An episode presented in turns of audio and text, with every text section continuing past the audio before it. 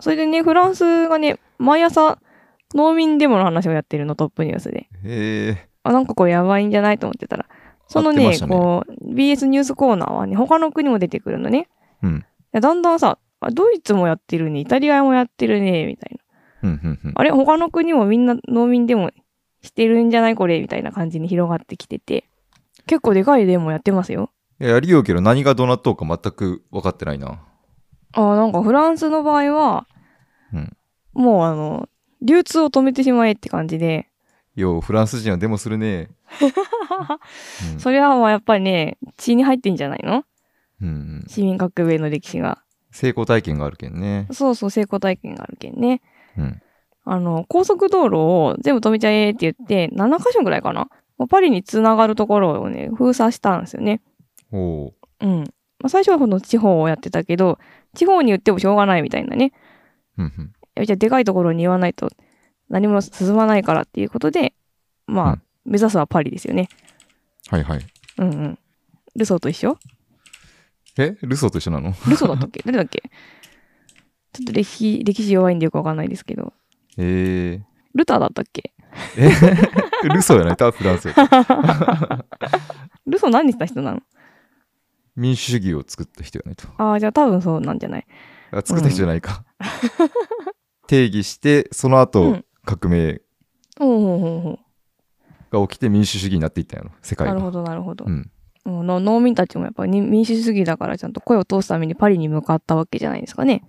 うんうん。うん。彼らが何を求めているかっていうと、何をもっと農求めて業るを大事にしろよみたいな。あ、そういうこと締め付けすぎだみたいな。そんな感じかな。なんか自分がちらっと見たやつだと、うん。えーオーガニックとかうん。 SDGs とかまあヨーロッパ、うんえーうるさいよねうんうん、うるさいよね。うんそういった規制等が農業にも、農業にもっとオーガニックもっとオーガニックみたいな うんうんうん。いろんな規制が入ったり脱炭素脱炭素みたいな、うんうんうんううんん。何も言ってられるか、みたいな感じのデモっていう風に聞いとったけど、ああ、そうそうそうそう。まあそういうことだよね。うん、結局こう、農民のことを無視して、それを押し付けてくるから、うんそんなんじゃやっていけないよ。もっと考えてくれよ、みたいなうんうんうん感じ。うんあ例えばその脱炭素で言うと、ディーゼル使ってますよね、燃料で。うんで今までは補助金が出てたんだけど、もう補助金を打ち切りますとか。うんいやちょっとふ補助金打ち切られたらやってらんないよってなるじはいはいゃん。うん。まあ、環境をその守るっていう点で、4%は休耕地にしましょうっていう決まりとかがあるわけね。うんうん4%も休耕地にしたら所得減っちゃうじゃんってなるじゃうんん。うん。そんなんやってらんないよってこれもなってるわけですね。うんうんで、あとはね、こんだけ頑張ってるのに、このこう厳しい規制をいろいろ環境のための規制とかもいっぱい守ってるのに、安い輸入品が入ってきてるんだって。うんで、しかもその安い輸入品っていうのは、彼らが守っているような厳しい環境規制とかを全然守ってないわけよ。うんうんよその国で作ってるわけだからね。うんその国に環境規制ないじゃないですか。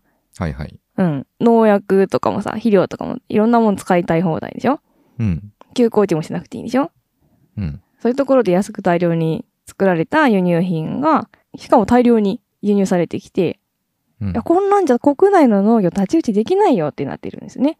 なるほど。うん。これね、結構ね、ウクライナからも入ってきてるようです。戦争してるので、まあ、ウク助けラてイナあげよう。のは、そうそう、積極的に買いましょうみたいな動きも多分あるんじゃないかな。うんうんうんうんうん。なんで環境基準に、ね、み満たしてないものを安くいっぱい仕入れるんだ、やめろ、みたいなの、なるのほどが思うよね。うんうんうんまあそんな感じですかね。で、こんな流れがフランスだけじゃなくて、ドイツとかイタリアとか、ポーランドと、あとルーマニアとかもうん結構広くヨーロッパに広がっているということでした。なるほど。うん。はいはいはいはい。大体わかったかな大体分かった。そで、なんかすごい派手なデモをしようわけよね。そうそうそうそう。うんトラクターでみんなで高速道路を走ったりとか、うんあの、藁をブワーって敷き詰めて通行止めにしたりとか、結構封鎖しようよね、いろいろ。そうそうそう、封鎖しインようフラを封鎖しよう。うん。あと、タイヤ燃やしたりとか。あ、そうそうそうそうそう。あとね、スーパーマーケットに糞を撒いたりとかもあった。なるほど。 家畜の糞を ね。まあちょっとスーウパィーにットに聞いちゃう感じがするね。 うん。うん農家っぽく邪魔しようっていう、ちょっとうん。大喜利もしようよね、多少ね。あそうですね。シートみたいなね。うん。うん。なるほど。まあでもこれって結構、真にあるとこは何の対立なんやかなんなんやかなっていうのは思っとって。うん、ほんほんほん。何ですかまあ、真にあるのは EU の方針だと思うんだよね。ほ EU がグリーンディール政策っていうのを打ち出してるんですけど、う。うん。まあ、これがさっき鶴ちゃんが言ってたみたいな脱炭素、あと環境に優しい政策、うん環境に環境に環境にって言ってるのがこのグリーンディール政策ですね。はいはいはい。うん。で、まあ、思想はさ、まあ、環境にいいならいい、いいんやろうと思うけど、うん現実これをね、急にやらやれって言われてもねえって感じじゃないうんうんうん、そこの政策 EU 全体の政策との対立だからフランスだけのデモではなくてヨーロッパ全体のデモになってるんじゃないかなと思います。うんうんうんうん。まあ世界中で起こりうるというか、日本でも全然あり得る話やなと思っとって、うん、あの、まあ、脱炭素とか SDGs とか、まあ、環境に配慮したって、まあ、環境に遠いとこから叫ばれるわけですよね。あそうですね。うん、で、環境の現場にいる人たちからすると、うん、はみたいなのは、うん、うん、えー日本でもまあ、そういったね、環境とから遠いところから、 もっとこうしましょうっていう声が聞こえて、はみたいな農家のツイートとかは ね、結構大量にあるわけなんですうよ。ん、うん、日々日々。で、それがまあ、強制力がないけん特に何も実行に移してないけど、うん、うん、もし強制力持って実際にヨーロッパみたいにうん、なんか日本がしようとしたら、まあ、反発す起きることは起きるだろうなと。うん、そうね。あの強制力はないけど、うん勇気25%ってその農水省が言っただけでめっちゃ反発起きてましたもめんっちゃね。反発起きる、うん、で実際に25%にしないとどうこうみたいな話になってくると、うん、うん、うん、行動に移す人も出てくるんじゃないかなって気はおーするかな。まあ、ただ日本ってやっぱデモ少ないよね。日本はでも少ないね。成功体験がないからですかね。いや特にフランスあたりのヨーロッパ国は なんかコッティがずっとボヨボヨしよっちゃうけど、 これバランスボールが若干さ、空気が抜けちゃって。うん、うんはいはい。どうぞどうぞ。そうだね何だっけ えー80歳まで農業を続けるためにバランスボールに座っています。違う それ前回やった。そうではなく、何の話だったか忘れてしまっえー、っと、あ、でも、日本はでもないよねっていう話。た。うんうんえー、っとね、フランスだったかな。ノートでフランスの人のブログみたいなのを読んでたんですけど、うん。はい。結構儀式的な感じなんだなと思いましたね。ほうほそのあの、ポスターが貼ってあって、何時に行きます、みたいな感じで。で、しあの、し市役所側の人も、もうちゃんと待ってるわけよ。デモが来るのを。うんで、ちゃんとこう警備する格好みたいな。う。うんうんうん。ちゃんとやって、で、飲みの方もちゃんと時間に来て、うん。うん。で、ちゃんとこうタイヤを燃やして、藁を燃やして、消防車が来て、消して、はい、終わりました。で、帰るみたいな。うんううんんうんうん。あ、きちんとこう段取りしてやるんだ、デモって。って感じ。うん。うん。見せることとか、そういう格好大事なんよね、多分ね。うんうんうん民主主義そうね。の成立のために。うんうん。我々は今こうしてか声を上げ上げるという行為をしていますっていうのを見せる。見せるうん、やけん、多分、義務教育とかになるんじゃないかな、それこそルス、ルおーソーとかが、やけん、こうやってうんこうやって民主主義を獲得しましたっていう話を。うんうんやけん、我々と政府は契約関係にありますみたいな、社会契約論をさ、うん。うんうん。日本をやったらね多うん分高校の倫理ぐらいの多分時間でしかうんうんさらっと、そうね。社会中契学約論ロックルソーホッブスみ たいなだけ習うみたいな感じだけうど、んうんうん。多分その内容とかまで学んでなるほうんうんどなるほど、政府と我々は契約してるわけで、うんうん。じゃあ言わないといけないよねみたいな発想にすごいなりやすいといううんうんか、そうだうんね。うんまあきちんとこう、教育としてされてるんでしょうね。だと思いますね。うん。だから、あんまりこう、嫌な感じがしないっていうか、市民の側も受け入れてるみたいですね。うんうんうん。だから日本でもやったらさ、すごい嫌な顔されてるじゃん。えー今日、動かないの電車動かないのみたいな。えー今日、休みなのみたいな。西西部かなデパートが最近でもやっったのが最後から、なんかほとんどでもないですよね。でもないで すね。うんうん。これは日本政府がでもことごとく潰していったせいだと思ってるんですけど、私は。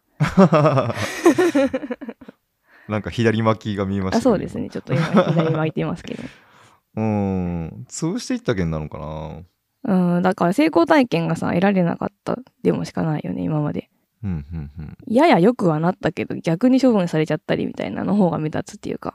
うんうーんえでも根本のところのやっぱ哲学がちょっと違う気がするけどおな、お。うん、やけん社会と個人の契約やけんすごい個人主義でもあるよねすごい冷たい社会でもあるんよねそうれんうんうん。なるほどね。うんうん多分もっとウェットなよね多分日本の社会形成の仕方ってはあはあはあ。ウェットだからこそ、うん個人的に見えるデモが嫌みたいな。そうやね和和を乱すみたいな感じ、個人の主張をそんなんするなよ、我が乱れるからってことか。そうやねうんうん別に契約じゃないよねうん。契約してる感じ国ないともんね。私も、うん、国と私も、多分親と子もうん。もうななんなら最近は変わってきたよ会社と社員も、うんうんう。うんん、契約は一応その西洋風の生活をしようけん契約っていう形は取るけどうん。それって社会生活における根本的な理念になってないよね表面上の契約そなうだだけでね。うん。本当にこう、書類っていうことだよね。うん、うんうん、もっと違うところで人とつながってて多分日本人は何で繋がっているんですかわからないです。わからないですけど、うんもっとドライにならんと多分そんなデモって起きにくいんじゃないかなって気はするよね。ああ、なるほどね。そう、そうなんかな。まあ、ある意味すごい迷惑な行為じゃない、デモって。和は乱すよね。 うん。でもさ、逆にそれで我が乱れないヨーロッパすごくない和がないんやねそもそも。あ、なるほどね。うんうん、そうよね。ルソが言ったこともやっぱりけ契約の話だけど、社社会と我々は契約されあている。はあはあうん、でもそれ、うんその土台がないと民主主義ってちゃんと機能せんのよね。あこーここがちゃんとうん。確立されてないと契約が結ばれない。うん。その論理でいくと日本はちょっと民主主義できない感じですね。そうやね。どっちの方がいいのかわからんけど。うん。うん、まあでも全てのこの文化が民主主義に向いてるとは限らないしね。うんうん。まあうん日本は結構うまく馴染んだ方やと思うけどね、まだおー 中国とかよりね。なんか国によってはその、ね、農民でもなんだけどトラックドライバーさんもこう加担してというか一緒に道路を封鎖したりとかいうのに加わったりもしているようですね。うんうんうん。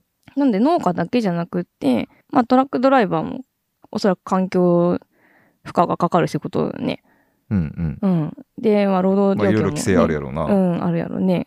まあ、そういうのに反発する気持ちっていうのは農家だけではないんじゃないかな。うん。まあいろんな問題結構錯綜するな、これ。うん、うん、そうやね。そういった個人と社会くとの契約みたいな話もあるし、民主主義みたいな見方もするし、うん、あと現現場と遠くから物言われる問題みたいなのも結構。うんうんうんなんならその感情的なものはそそこやと思うよね。そうね黙れブルシットロがみたいな 多分そこそこの境界をね多分とドライバー、うん、ちゃんたちと農家でうけん結託してるのは多分 そうね、エッセンシャル軍団でしょうね。エッセンシャル軍団、うん。うんそうなんかエッセンシャル軍団 VS ブルシット軍団はさ、うん起きそうよね。そうやだいぶ前にうん。何か SNS で書いたやつがあって、うん。えー農薬を全く関係ない話なんやけどうん。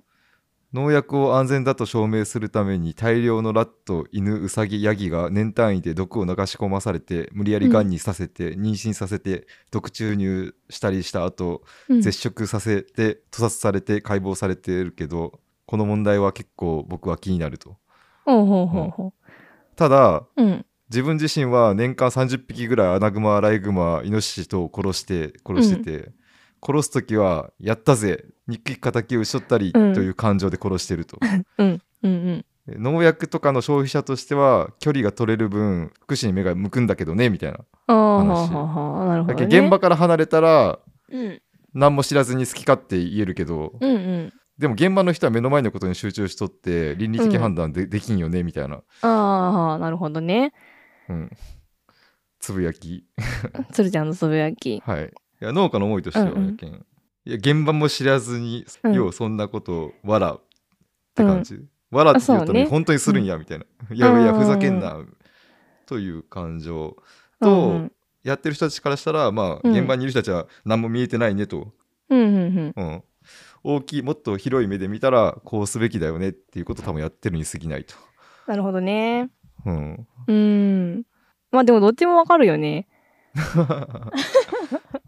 えでもつーちゃんわかるやんどっちもあどっちもそれはわかる、うんうん一昨日ねあのオランダの知り合いがはい、遊びに来たんですよねうん、でオランダもでもすごいんですかって聞いたら、あ、すごいすごいよって言ってて。でオランダは、まあフランスなんかよりさらに農家にとっては事態が悪くて、はいはい政府がこう農業は悪だみたいな言い方をするんですよね、結うん構。うんえー窒素排出量を2030年までに50%削減したいので、うんえー今4万から5万件農家がいますけど、うん1万1000件ぐらいうをん廃業にします。なるほどなるほどうん。で、えー、1万7000件ぐらいは、3分の1から2分の1ぐらいに縮小してくださいみたいな。うんうんうん結構、こう具体的な数字を出して農家を潰そうとしているんですよね。すごいよねめちゃめちゃ少ないのにねオランダ農家、ね。しかも1、万1万件って言った今あ、今4、5万件ある45万のを件1万件にしようと思ってる。へえ日本100万件あるんですよ100倍や ん。オランダもうなんか5年10年ぐらいずっとデモしよらんしよるね。農家の種でも前やった気がする。うんうん。まあでも実際にね、政府の政策がかなり過激ですもんね。オランダは農水省がないんでですね、ほうほうほう。はい、じゃあ経済産業省が言ってるの農地つ潰してうん。潰してっていうのはじゃあ環境省が言ってるのいややけ経産省やろ経産省が言ってるのか。オランダは農業を完全ビジネスとしてうんうん取り組むとして農水省を消し去った、うん。おお、やけんめちゃめちゃ生産性高いんですけどオランダは、そうですね。うん、めちゃめちゃ生産性高い、やけん農家個数は100分の1ぐらいやけど日本のけどうん生産量はトントンかおな同じか向こうの方が多いぐらいすごい。うん生産量高くてめっちゃ、うん日本からもね研修にオランダに農業研修行きますけど、そうですね。園芸農家とかにとってうも、ん酪農家にとっても多分憧れのうん生産技術を持ってるんじゃなかろうか。だからこそビジネスなんですよね、うんうん。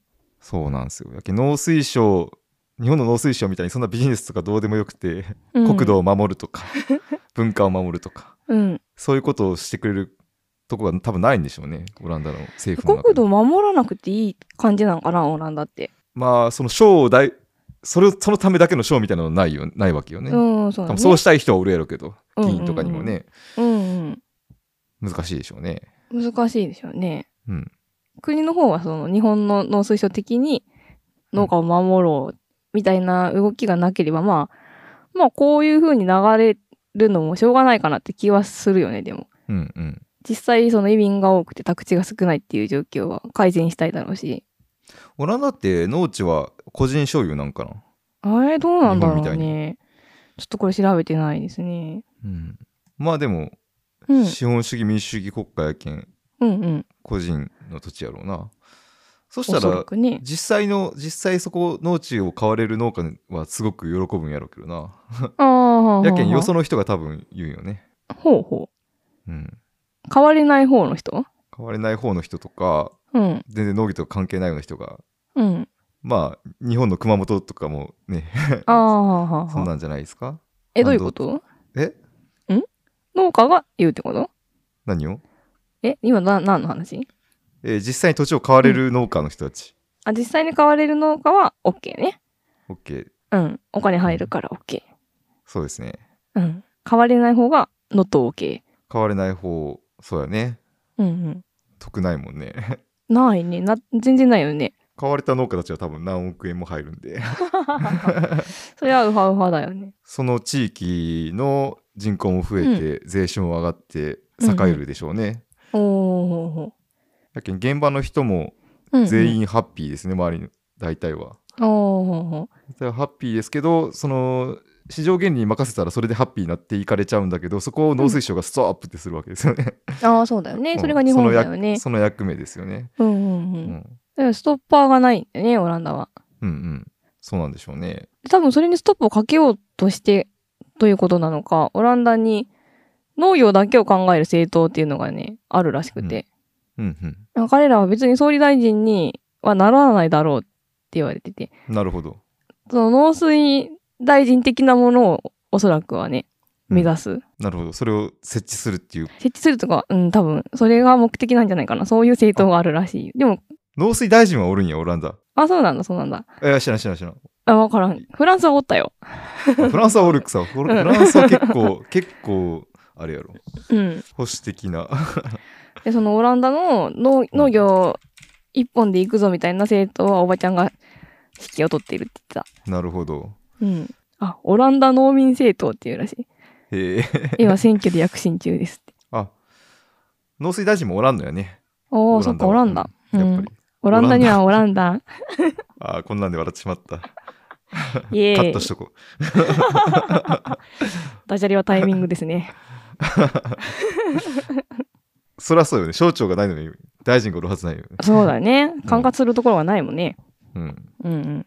なので、そうか。政党でやるしかないのか。やけ NHK 党みたいなことよね。ああ、そうですね。うん NHK 党みたワいンなイシュー、ね。ワンイシュー政党みたい な。うんうん、なるほどね。あー逆にさ、ドイツなんかは、緑の党っていう、もっと過激な党があっあーそうだて、これは農業は資源自然を荒らすっていううんうん。元のスローガンみたいな、なんはいはいかはいそういう思想のもとやってるみたいね。緑の党結構でかいよね。うんでかいでかい。うん。うん。でもこれ、緑の党は多分左っぽい感じするけど、えっと、左やろ。ですよ ね。うん、でも今、ヨーロッパ全体的にすごい右化が進んでるみたいだね。まあ、う ん。そうなるでしょうね。こう第二のトランプと呼ばれるような人がいるよってあ言ってうた。んうん、結構おるよね。うん。イギリスもやったっけ、おおほうほうん、うで、そのトランプ系の人には農業が相性がいいんだって。エッセンシャルワーカーは大体右ですよね。あ、そうですね。うん。うんうん。やっぱ現場から離れないとね、うんうんうん。現場から離れないと左になれないってこと左になれない。うんう。ん。なんで現場にいると右になっちゃうんかな現実を知ってるからでしょ。あ うー、ん、現実を知ると国を守らなきゃってなるってこといやいや、現実の方が大事になるんじゃないですか。そのよよきより良い未来とかよりもうんうん。い今実際の現実の方が大事になってくるんじゃないですか、ああ、俺たちの暮らし、俺たちの国ってことか。お守り。うん、国まで行ったらよくわからんけど、 うんうんうん。うん、わかるけど、でも別になんか両者が仲良くすればいいとは別に思わないな。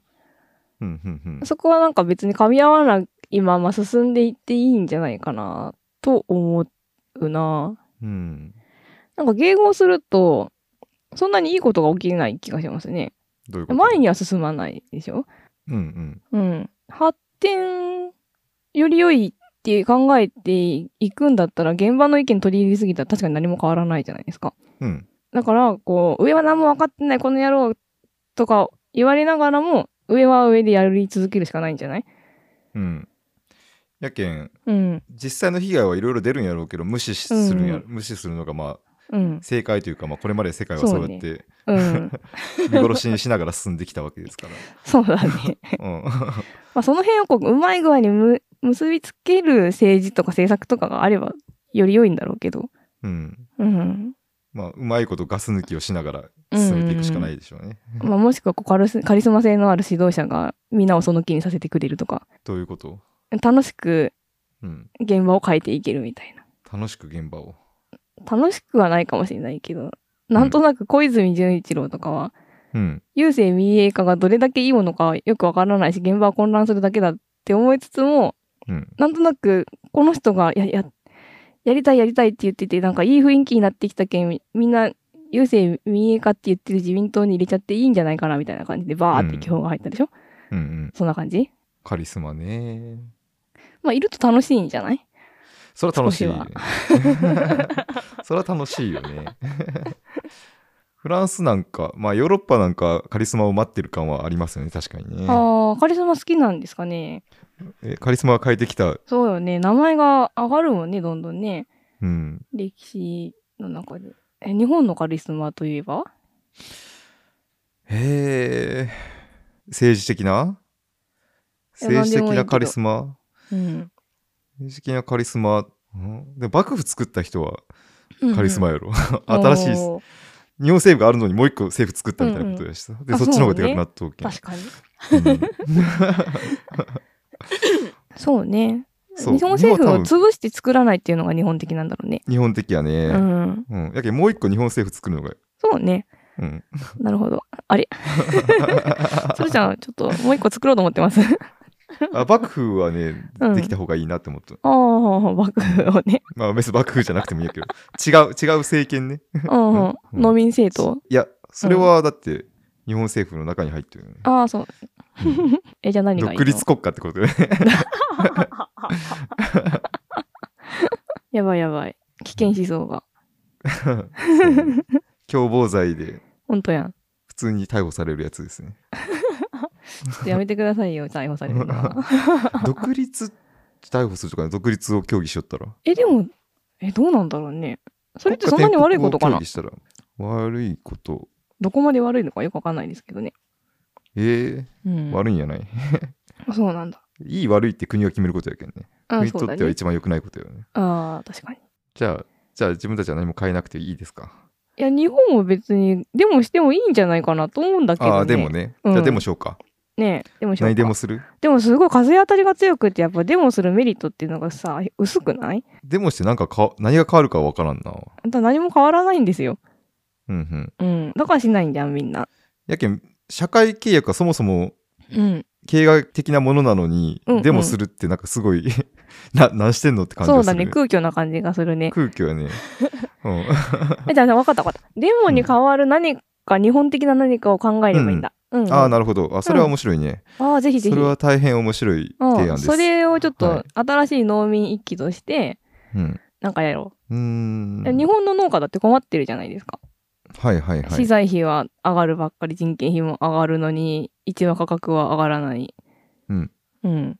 いつまでもこんなんで米作ってもらえると思ってんなよってどっかで言わないと。うんうんまあ皆さんもね、お米いらない方も多いですけどね。米うん。の消費量は年そう々ね減るばかりですが。いや、それもやっぱりなんか、すうんもう、もうすでになんか民主主義の発想になっとく気がするね。ああ、そうかそうか。うん。うん。なんかもっと手前からな気がするね。に手前日本の場合ど。こそもそもその民主主義が、あの合ってないけど無理やり表面的にやってるだけなんでうんうん。民主的な活動であるデうモんがすごい空虚になっちゃう、うん、うん。そもそも民主主義じゃないんですよ多分日本は。そうですね。うん、うん。け民主的な解決じゃないはずなんですよね。うんうんうんで西洋がつく作り上げた民主的な解決とは多分違う方法なはず。うんうんえー、これまで何があった外圧外圧外圧やね。うん。うんうん。あ、そうね。外圧外 圧。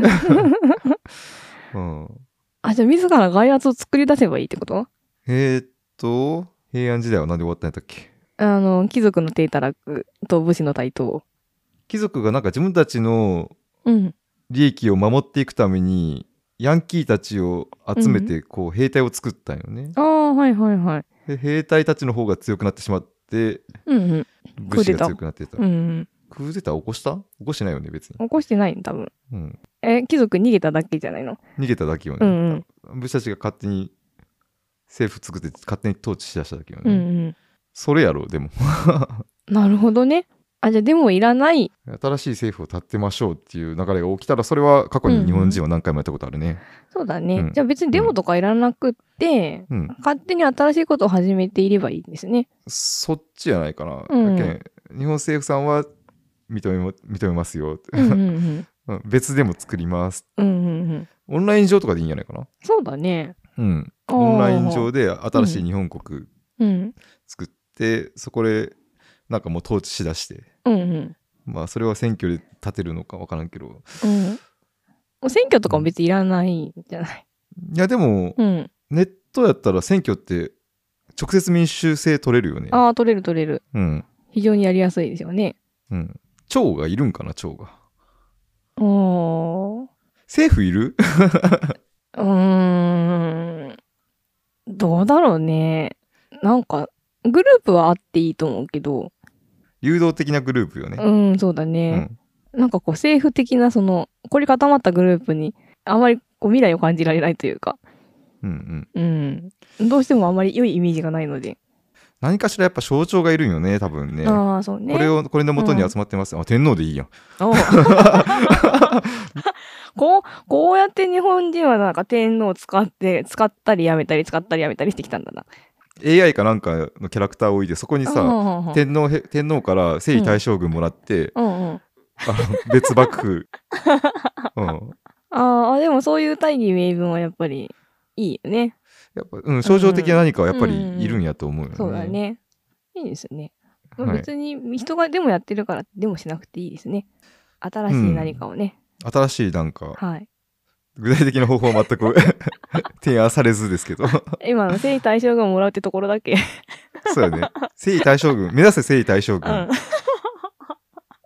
征夷大将軍で天皇が任命するよねあ、そうそうそう。そうよねでうすんうんうん、じゃあ征夷大将軍目指しましょうそうですね。はい。じゃん